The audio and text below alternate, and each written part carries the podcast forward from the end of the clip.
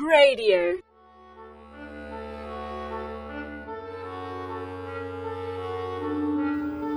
Foolish Wisdom with Bernard Toutounji.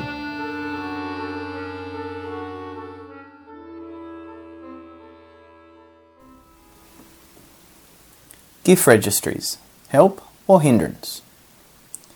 Some good friends of mine were married recently, but when the wedding invitation arrived, there was something conspicuously absent. That little card advising me of where their preferred gifts could be purchased, or instructions on how I might fund their honeymoon. There was no wedding gift registry. I was speaking to a friend about this lack of registry, and he was rather bothered by the fact the couple had decided not to specify their gifts. My friend was even more surprised when I said that I do not even usually follow the registry when one is included. He actually thought that was rather rude. I admit I am not a fan of gift registries. I do not like them, I rarely follow them, and I would never use them. In my mind, an invitation to a wedding is, or at least should be, an invitation to witness and share in the joy filled marriage of a particular couple with whom I share some degree of friendship. When a registry card is inserted, the invitation has a clause attached which is We like gifts, we would like you to bring a gift, and here is a list of gifts you can choose from. It is not that I think any less of those who opt for the registry, and I understand that it makes a lot of practical sense. Obviously, no one wants to receive five toasters or seven dinner sets. But when a person expresses the expectation of a gift and then proceeds to put conditions on the gift to be given, the very idea of a gift is undermined.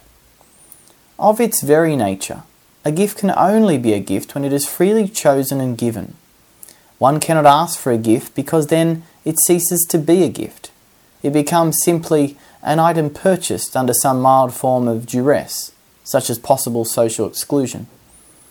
A gift is something that has to be decided upon and given out of love for another, out of a desire to express to the other an affection for them.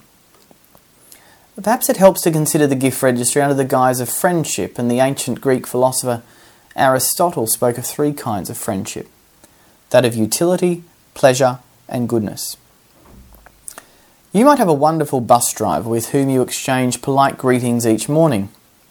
But if the driver tells you he is being transferred to another bus route, and you do not feel the need to friend him on Facebook, then that is likely a friendship of utility. You pay the fare, and he drives you where you need to go. You may have a friend at work who watches your favourite TV show, so each week you catch up for lunch and dissect the previous episode. But if the show was taken off the air and your friendship was only one of mutual pleasure, then the reason for your lunches would disappear. However, a friendship based on goodness and not what benefit or pleasure I can receive is the deepest form of friendship. It lasts because the relationship is not about the characteristics or ability of another person, but the person themselves. If the humble gift registry was to be categorized under one of the above kinds of friendship, then there is only one place it would fit, and that of utility. That does not mean that those who opt for the registry are seeing all their friends through utilitarian eyes, but the registry of its very nature is utilitarian. Its purpose is to ensure that A, I get gifts, and B, they're only the gifts that I want. One would hope that those whom one invites to their wedding knows the couple to some degree so as to be able to thoughtfully choose a gift, if they are going to give one. If an invitee is so completely lost for an idea, then they could simply take the novel approach of asking the couple what sort of gift they would appreciate. That is very different to the couple issuing their wish list before the invitee has even responded to the invitation. What would a parent say to a six year old who wanted to include with each invitation to his birthday party a list of the toys he wanted the other children to give him?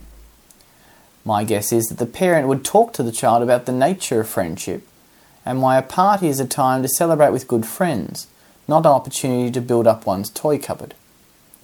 What is logical for a six year old should also be logical for two young adults.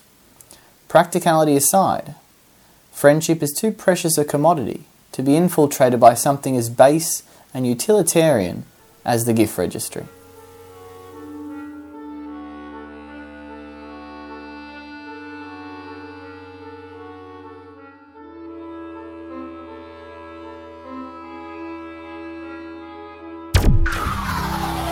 publicradio.org.au.